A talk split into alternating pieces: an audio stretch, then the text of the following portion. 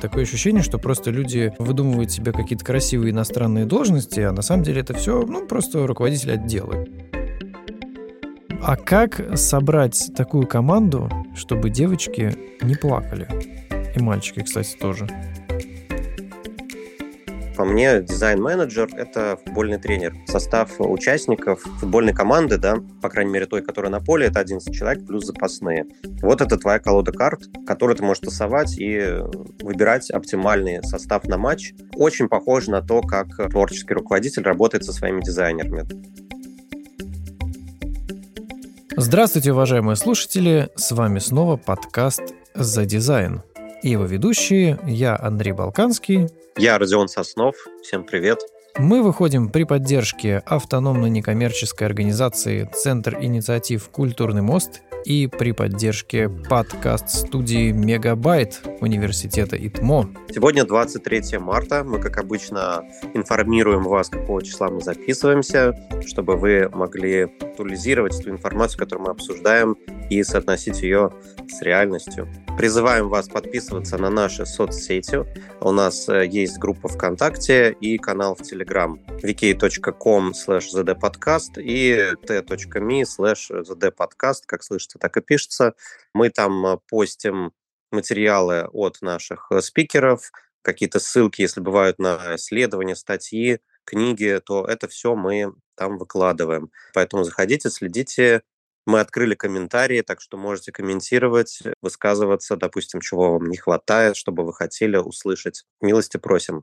Сегодня у нас будет необычный формат, но на самом деле мы давно с Андреем хотели обсудить возможность э, такого формата, когда мы просто общаемся с Андреем вдвоем и э, рассказываем вам что-то интересное из тех областей знаний, в которых мы сами являемся экспертами, не только наши гости.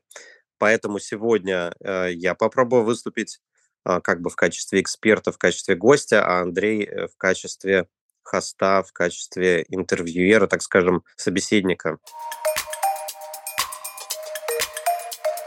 Родион, а расскажи, пожалуйста, какую должность ты занимал в компании Эбби, потому что мне всегда было трудно эту должность выговорить. Она очень длинная, красивая и со множеством иностранных слов. Ну, Андрей, на самом деле ничего сложного абсолютно нет. Э, наверное, последняя моя должность звучала как э, Head of Design, то есть главный по дизайну. Вот, но там несколько похожих должностей я сменил компании. Вот, собственно, почему мы решили немножко про все про это поговорить, потому что, вот, да, буквально в феврале я закончил последний свой проект э, с Эбби и ушел из компании. Ну, и, собственно, это часть э, такого длительного процесса, который происходил последние там несколько месяцев. Сменилась команда, то есть российская команда полностью ушла, моя команда, и я заканчивал там ряд проектов.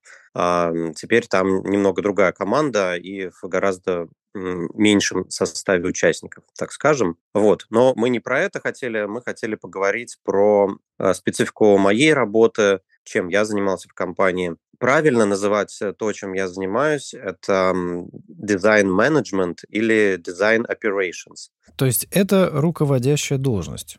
А, да, это руководитель э, подразделения дизайна, я не люблю говорить арт-директор, потому что это не совсем корректный термин. А давайте немножко вот здесь заострим, потому что действительно очень часто встречаю вот такую путаницу, люди не понимают э, разницы, причем люди не только там, скажем, начинающие, а, допустим, рекрутеры повсеместно не понимают разницы, сами же работодатели часто э, имеют в виду одного человека, а пишут описание почему-то вакансии под другого. Давай вот э, пару минут я сейчас про это расскажу. Да, я еще добавлю, что не только путаница, а вот у такого обывателя, типа меня, это обычно вызывает впечатление какого-то ненужного выпендрежа, потому что есть арт-директор, есть э, какой-нибудь там lead of дизайн-тим, есть head of design, есть lead head, и такое ощущение, что просто люди выдумывают себе какие-то красивые иностранные должности, а на самом деле это все, ну, просто руководитель отдела, и все. Вот расскажи, так ли это, или все-таки есть какая-то тонкая разница между lead head дизайнерами,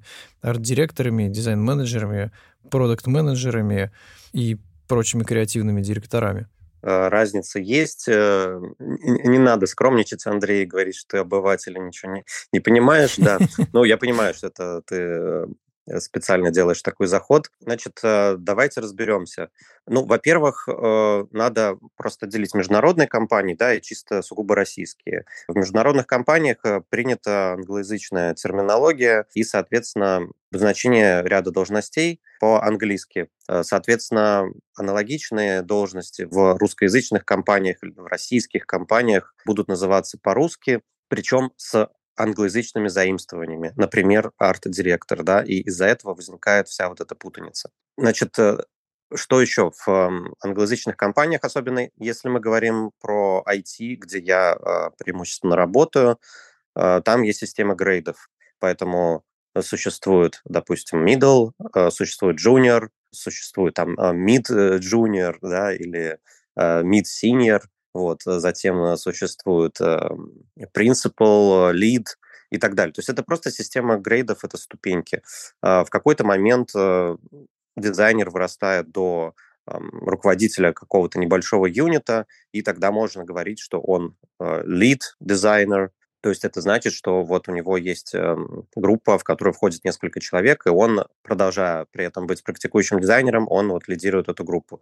А, если говорить уже дальше, то там начинаются непосредственно менеджерские должности, когда вы руководите подразделением, и, по сути, у вас нет времени и ресурсы на то, чтобы продолжать работу руками как дизайнер. Итак, э, вот я вкратце рассказал, да, какая система грейдов существует э, в международных компаниях. А, если говорить про российские компании, то часто называют э, позицию Head of Design или позицию Design Lead, ее называют арт-директором, что некорректно, поскольку арт-директор изначально это должность, которая идет из э, классических американских агентств, больших международных, э, типа Лео Берне или Огилови, да, вот если вы там найдете вакансию арт-директор, это будет, скорее всего, человек, который работает в паре с копирайтером, то есть это главный художник. И он не имеет эм, команды под собой. То есть там может быть у него пара помощников а, или даже не напрямую эм, репортящих ему людей, а просто э, младший персонал, но он им не управляет. То есть это ведущий художник. Также этих ведущих художников может быть несколько в агентстве. То есть может быть несколько арт-директоров. Э, на каждый проект, на каждого клиента назначается свой арт-директор. Поэтому некорректно называть э, руководителем отдела дизайна арт-директора. Но, тем не менее, повсеместно в русскоязычном сегменте это делается. Сейчас, можно уточню. То есть э, а, арт-директор — это вот в Советском Союзе была такая должность художественный руководитель, да? Нет, а, художественный руководитель — это креативный директор. То есть вот худрук, творческий руководитель, как в театре, это уже менеджерская позиция, это художественный руководитель, вот самый правильный корректный перевод а, креативного директора – это художественный руководитель, творческий руководитель, как в творческих музыкальных коллективах, в театрах и так далее. Это было в советское время. Поэтому, когда в дизайн-студиях или в агентствах вы встречаете человека в должности креативный директор, это вот именно творческий руководитель, ему подчиняются арт-директора, дизайнеры, копирайтеры и там медиа-менеджеры, ну, в общем, а, другой персонал, другие Э, творческие сотрудники. То есть он выполняет не управленческие функции, а именно над... художественно-надзорные, да, получается? Это может быть везде по-разному, но по большому счету он выполняет управленческие функции, как э, художественный руководитель театра, допустим. А я повторюсь, что это может быть по-разному. Это может быть человек, который сугубо отвечает за творческий процесс, а может быть человек, эм, еще раз, э, как э, худрук театра, допустим, худрук Большого театра. То есть это главная должность вообще в, в театре. И он, естественно, фигура э, и политическая, и имеет отношение не, к, не только к творческому процессу, а к всевозможным контрактам, работе с клиентами и так далее. И в агентствах, и в дизайн-студиях э, точно так же. Например, креативный директор может быть и э, просто фаундером. Очень часто бывает, что человек в должности креативного директора является просто основателем или сооснователем агентства, э, дизайн-студии, digital-бюро и так далее. Спрошу про грейды, э, так называемые. А, во-первых, э, как корректно перевести это слово на русский язык, потому что слово, с одной стороны, прижилось в русскоязычной тусовке, грейды, грейды, грейды. А с другой стороны, оно иностранное и как-то ну, не очень понятно, на самом деле, по первости вообще, что имеется в виду. Можно сказать уровни, должности, то есть это явно не должности, да, потому что там в трудовой книжке или в трудовом договоре может быть написано совсем не middle дизайнер, да, а что-то другое. Вот. И второй вопрос, где критерии разграничения между этими грейдами? Есть ли какой-то ГОСТ или ISO, какой-то стандарт, на который ориентируются все работодатели? Или это просто некая негласная мода, и каждый работодатель сам решает, вот какие навыки у него в его конкретной фирме соответствуют джуниор-дизайнеру, middle и синеру. Кстати, тоже, тоже все на иностранном языке. Но на русский, наверное, можно перевести как младший, средний и старший, да. Так себе звучит, конечно, средний дизайнер, средненький дизайнер. Вот. Но, но тем не менее, не знаю, как еще. Это как у нас в первом выпуске был специалист по поверхностному моделированию. Да-да-да. поверхностный специалист. Поверхностный специалист по моделированию. Кстати, уважаемые слушатели, если вы не слышали наш первый выпуск, то мы искренне рекомендуем. Он был интересный. А, так вот, возвращаясь к грейдам. Да, ну можно как-то перевести так творчески. Ой, вспоминается сразу старший помощник младшего лаборанта. Ну, что-то такое, да, младший дизайнер. А. Давай, Андрей, я, я объясню, да. Я думаю, что корректный перевод — это уровни. Более того, это, в общем-то, соотносится с той системой, которая была принята в советское время. То есть э, были там младший научный сотрудник, старший научный сотрудник, э, заведующий лабораторией и так далее. То есть, ну, в принципе, аналогичная система. Если в советское время, возможно, да, там существовал какой-то ГОСТ, я, если честно, я не в курсе, существует ли аналог для системы грейдов, а, то есть существует ли ISO какое-то. Это можно, кстати, поизучать вопрос. Э, кому интересно, потом заходите в соцсети, мы, э, если найдем что-то, то опубликуем. Э, вот, но неважно, даже если это существует как какой-то ISO, все равно в каждой компании своя система грейдов, то есть в одной компании, допустим, ваши технологические знания, ваши скиллы – могут быть оценены как middle, а в другой компании вам скажут, что вы еще mid-junior, то есть вы еще не дотянули до медла. Или в одной компании вы, может быть, быть э, уже senior, но в другую вы придете в Google в какой-нибудь, и вам скажут, нет, вы по нашей системе грейдов, вы middle, если хотите, то welcome, дальше будете учиться, а, вот, но на senior вы не тянете, условно. Вот, так что это, да, это зависит от компании, от э, стандартов внутренних. Ну, теперь стало понятнее. А, но, с другой стороны, появилась растерянность. То есть ты никогда не знаешь, как тебя оценит та или иная компания. Ну да, такова реальность. Поэтому, э, знаешь, я в конце, у нас запланировано несколько советов для дизайнеров, причем не, не только начинающих, вообще любых, а для синер-дизайнеров тоже могу дать советы. Вот э, мы к этому вернемся. Да, это было бы очень полезно, потому что Молодежь жаждет информации, потому что не, не всегда понятно, где как тебя оценят. В общем, ребята вас везде оценят по-разному, будьте готовы к неожиданностям. А у нас еще много интересных запланированных тем. Многие из них касаются управления дизайн-командой. Про предсказуемость результата. Вот это лично мне очень интересно. Если ты уже, например, senior-дизайнер, или ты даже руководитель отдела, к тебе поступают различные заказы. Как добиться предсказуемости результата? Ведь у тебя в команде творческие люди. Да, ты знаешь их уровень, ты знаешь их навыки. Но если это агентство, к тебе приходят разные заказчики, они хотят разного стиля и, может быть, разных сроков.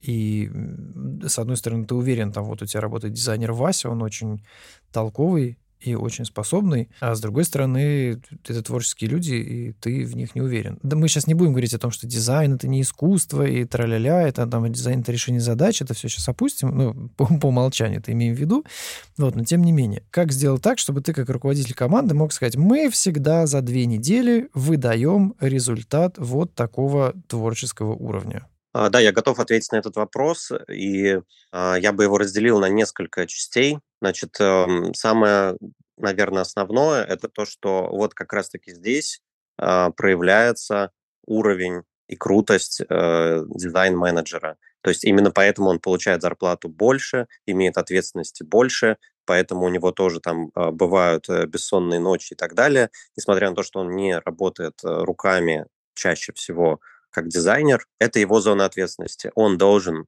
построить команду таким образом, постоянно держать руку на пульсе, постоянно быть э, в курсе, что происходит с каждым из сотрудников, на какой уровне, в какой форме он сейчас находится, на что он способен, на какой проект его можно ставить, на какой нельзя, значит, где он сможет выстрелить, где он, скорее всего, демотивируется. Вот это все в купе э, с кучей еще других процессов э, и факторов должен учитывать дизайн-менеджер, либо креативный директор, если мы говорим про агентство. И зная и умея вот это все делать и собирать это в единый пучок, он сможет прогнозировать результат и выступать перед э, клиентами или перед э, внутренними стейкхолдерами э, внутри компании и говорить им, да, мы это сделаем за две недели, или нет, мне нужно три, или мне нужен месяц, или мне нужен еще один или два человека, тогда я вам это все сделаю. А, вот, именно вот это, в этом проявляется профессионализм творческого руководителя. Да, теперь по второй части э, про творческих сотрудников.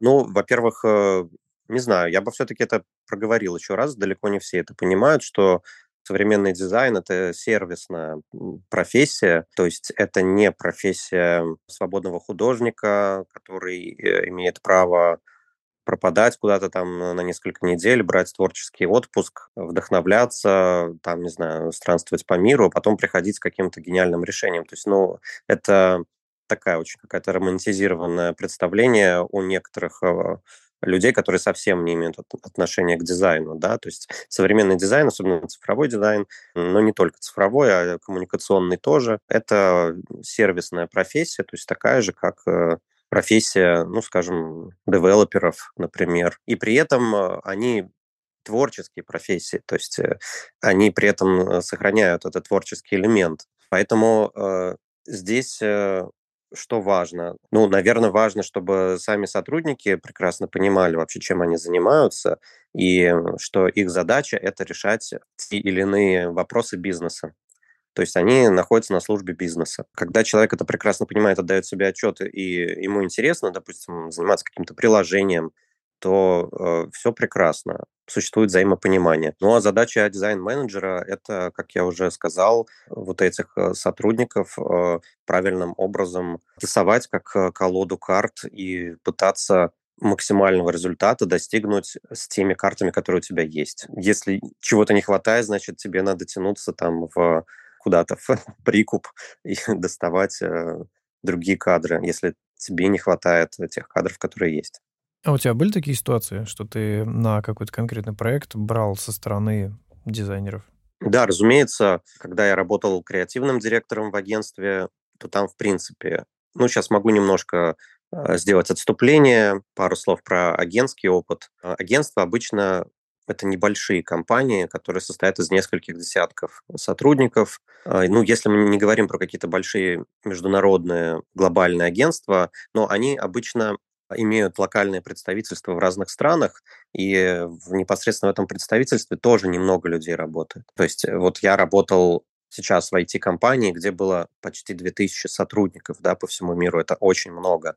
А в агентстве там пара дюжин человек обычно, и это уже достаточно крупное агентство считается. Поэтому агентство не держит в штате всех возможных специалистов, которые нужны.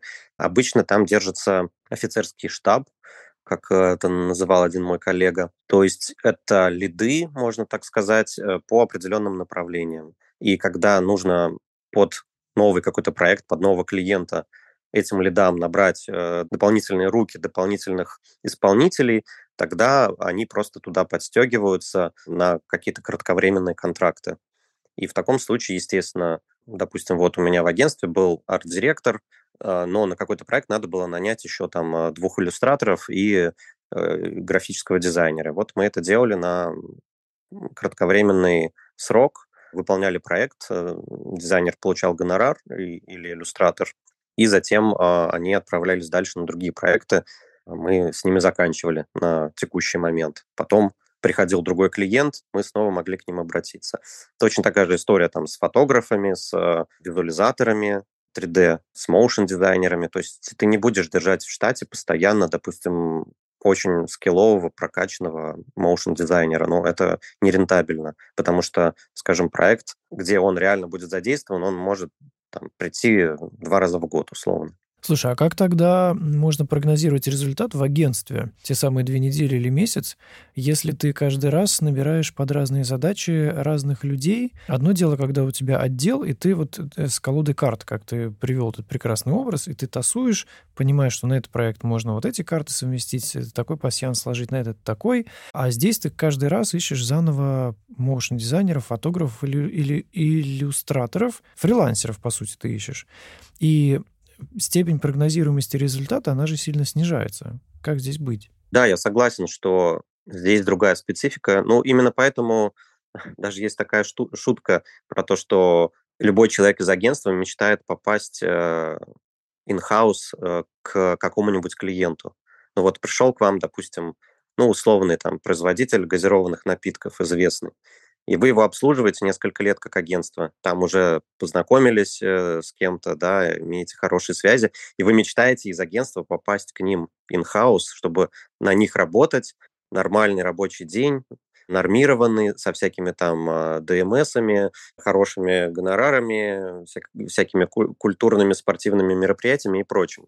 Потому что в агентстве это дурдом. Всегда в агентстве работа – это дурдом. И в обратную сторону люди э, из клиентов, они имеют э, тоже такую тенденцию перетекать в агентство, потому что на стороне клиентов бывает э, иногда очень скучно. То есть ты вот сидишь и там 5-7 лет занимаешься, скажем, продвижением а, каких-нибудь чипсов, одних и тех же, в разных регионах мира, и тебе это просто настолько уже там скучно становится, что тебе неинтересно все эти дополнительные корпоративные плюшки и бонусы, которые дает твой работодатель. Ты хочешь вот драйва, веселья, креатива, то, что бывает в агентствах. И поэтому, да, бывает вот такой э, процесс э, взаимозаменяемости. Одни люди хотят попробовать себя на стороне агентства, а другие люди, наоборот, хотят попасть in-house. Я могу сказать, что я чередовал. То есть э, работа in-house, э, периодически отправлялся поработать э, куда-то в агентство, потом возвращался. Но в целом могу сказать, что сейчас для себя я за последние там 3-5 лет я все-таки больше сформулировал, что я корпоративный специалист. Э, я люблю работать внутри какой-то большой структуры. Да, понимаю тебя. Я тоже работаю внутри большой структуры. Да, возможно, возможно, я не до конца ответил на твой вопрос про то, что делать, как же быть вот с этой колодой. Ну, там все то же самое, просто это есть игра в долгую, есть игра в, в быструю, в недолгую. то есть э, там нужно все то же самое. То есть креативный директор в агентстве, он должен, да, он должен за день найти, допустим, исполнителей, э, на следующий день законтрактоваться с ними, а к концу недели получить от них результат. Вот такое бывает. Короче говоря, нервов в агентстве больше. Да, ты знаешь, э, как рассказывала одна моя знакомая из одного международного агентства, что у них в офисе когда она приезжала, ну, то есть там она периодически э, на удаленке была, когда она приезжала, говорит, заходишь в туалет, там обязательно какая-нибудь девочка плачет. Ужас какой. Это очень, очень красноречивый образ. Не, ну зато это, это действительно для молодых, особенно это такой супер опыт, который ты получаешь, и потом становишься просто акулой э, рынка, акулой рекламы если ты все это прошел. Получается, что руководитель дизайн-команды, неважно в агентстве или в продукте, он должен хорошо чувствовать людей, как бы банально это ни звучало, да, потому что у тебя же конкретные люди в подчинении, и ты эту колоду тасуешь из, из конкретных карт. То есть э, здесь те самые пресловутые софт-скиллы нужно еще развивать. А как собрать такую команду и как руководить командой, чтобы девочки не плакали? И мальчики, кстати, тоже. Отличный вопрос, да. Мальчики тоже плачут. Ну, смотри, здесь ты правильно сказал, что надо чувствовать людей, э, это все понятно, но этого совершенно недостаточно. То есть э, здесь нужно внедрять э, какие-то метрики.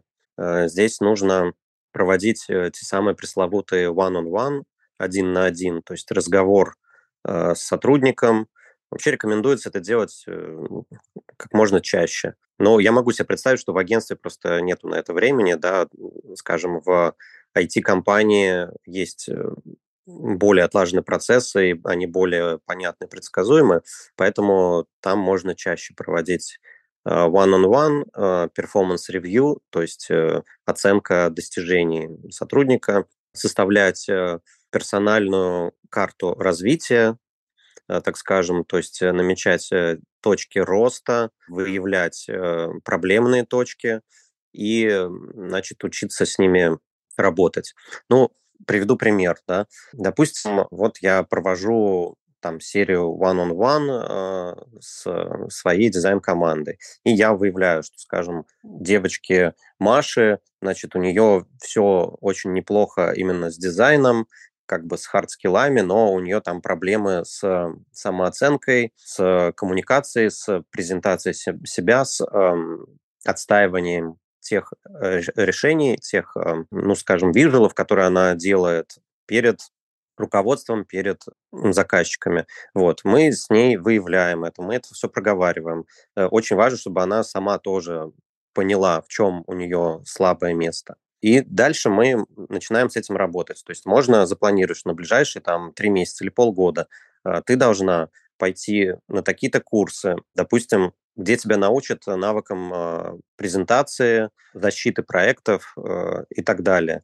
Или пойти там на какие-то тренинги психологические или еще что-то. Скажем, у, у другого мальчика, у него наоборот там все в порядке с э, самооценкой, самоуверенностью, но э, есть проблемы там какие-то в хард-скиллах, и тогда мы там с ним э, это все проговариваем, выясняем и понимаем, что вот, скажем, у тебя, не знаю, там 8 из 10 э, по навыкам э, защиты проектов, но у тебя там 6 из 10 э, по иллюстрации да, э, давай ты будешь прокачивать иллюстрацию, ты пойдешь на курсы, часто компания это оплачивает, то есть можно, допустим, если есть программа образования внутри компании, то ты можешь выбрать, допустим, раз в квартал э, или раз в полугодие какой-то себе курс, и ты отправляешься, допустим, в какую-то дизайн-школу э, онлайн, покупаешь этот курс, тебе оплачивает его работодатель, и дальше ты его проходишь, и потом перед командой ты рассказываешь, э,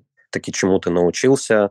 Ну и если все работает так, как задумано, то условно это позволяет тебе прокачать там до 7 из 10 или до 8 из 10 вот, этот вот этот скилл, которого тебе не хватало. Таким образом это работает, и это опять-таки задача дизайн-менеджера, э, творческого руководителя э, всем этим заниматься и э, вот развивать свою команду. А почему дизайн-менеджеру нужно разговаривать с людьми, проводить вот эти one-on-one-to-one, one to one, ведь он может просто уволить сотрудника и нанять более квалифицированного? Ну, хороший вопрос, да, провокационный. ну, смотри, я, я вообще очень люблю аналогию с футбольным клубом. То есть, э, по мне, дизайн-менеджер э, – это футбольный тренер. Почему я люблю эту аналогию? Потому что состав участников э, футбольной команды, да, по крайней мере, той, которая на поле, это 11 человек плюс запасные. Вот это твоя колода карт, которую ты можешь тасовать и выбирать оптимальный состав на матч. Очень похоже на то, как эм, творческий руководитель работает со своими дизайнерами, да, то есть, ну, у кого-то может быть в подчинении 5, 6, 7, там, не знаю, 15, в больших э, компаниях типа там Яндекса там по 30 человек может быть на, в каком-то одном подразделении дизайнеров. То есть э, дизайн-менеджер, он тут как футбольный менеджер, вот как футбольный тренер работает.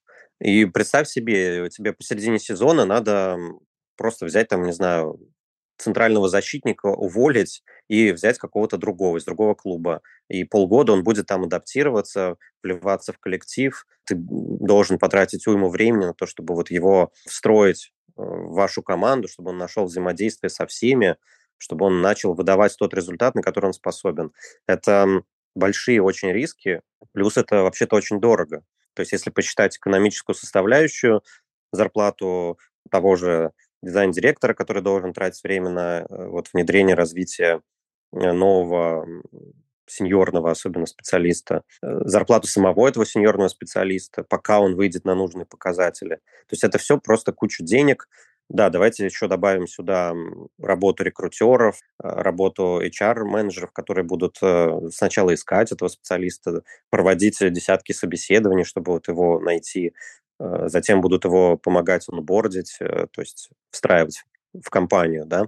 Это все просто очень дорого и невыгодно, поэтому гораздо правильнее это работать с той командой, которая есть, развивать ее, смотреть, значит, чтобы ребята не выгорали, находить мотивацию, слушать, э, собирать фидбэк обязательно, то есть э, что не так, что не, что не получается, где нужна помощь, может быть, э, переключить на другой проект, может быть, подойти по-другому какой-то задаче, может быть, дать ментора или, наоборот, поставить человека менторить кого-то. То есть вот постоянно искать оптимальную конфигурацию. Вот это правильный подход. Можно тут дать тогда совет молодым, что главное в компанию попасть и стараться. Вот если вы в компанию попали и стараетесь, то с большей вероятностью вас отправят учиться, чем уволят. Я прав? Ну, слушай, да, надо, конечно, не надо попасть э, не абы куда, а все-таки стараться попасть в какое-то хорошее место, где ты будешь развиваться. Иногда это происходит не сразу. Просто знаю по себе, что иногда бывало такое, что работаешь там, скажем, второй год и понимаешь, что-то я вообще никак не развиваюсь, и вообще туда ли я пришел. Ну, это нормальные совершенно вещи, они связаны с профессиональным становлением, взрослением. То есть, э, когда вот мы с тобой были студентами, подрабатывали, то наверное, мы вообще не парились и не думали об этих вещах, а нам просто хотелось иметь э, какое-то деньги на кармане там, да.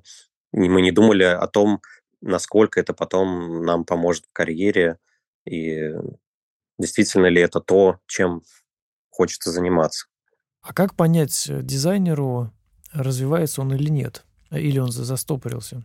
Ну, тут есть момент просто скуки. Э, там пятый раз подряд делаем брендинг для газированных напитков, просто разных. И вот что-то надоело. Хочется для автомобилей что-нибудь подизайнить. Вот. Но, наверное, не об этом речь сейчас у нас, да, идет, когда мы говорим о развитии, о застопоривании.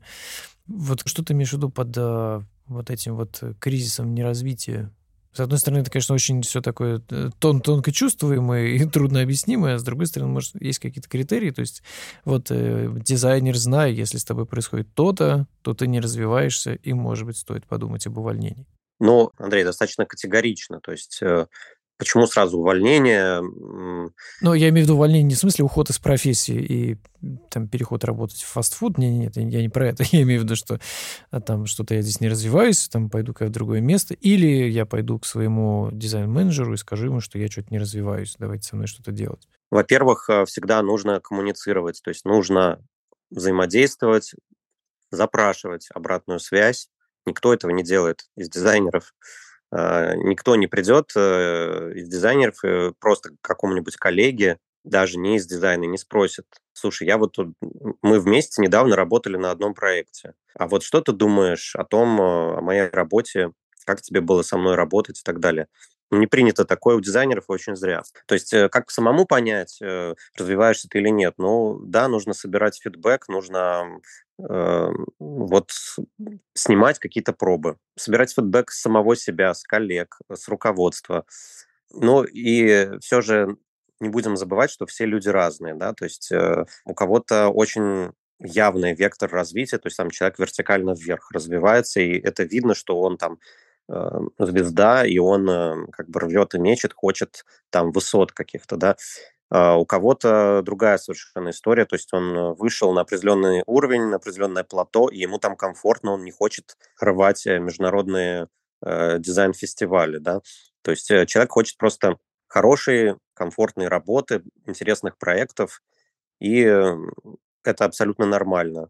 И здесь развитие может быть в какие-то смежные стороны. То есть вот хорошим развитием для такого человека будет это менторство, допустим, каких-нибудь джуниоров, вовлекать, обучать э, людей тем знаниям, которые есть. Это тоже большой дополнительный шаг. Вот, то есть тут все зависит от человека. Кому-то действительно нужно подбрасывать вызовы для того, чтобы ему было интересно, иначе он уйдет из вашей компании. Кому-то нужно переключить просто на другой проект, и все, уже человеку снова станет интересно. Кому-то нужно пойти поучиться, допустим, взять курс там трехмесячный, и это человек от, отвлечет, э, поможет э, бороться с выгоранием, и таким образом восстановит баланс. И потом э, можно будет обратно вернуть человека на какой-то более такой интенсивный проект. А, следующий вопрос, я думаю, будет интересен как молодым дизайнерам, которые устраиваются на работу, так и сотрудникам руководящим. Как ты осуществляешь, осуществлял найм сотрудников? Как это происходит? Какими критериями руководствуется дизайн-менеджер?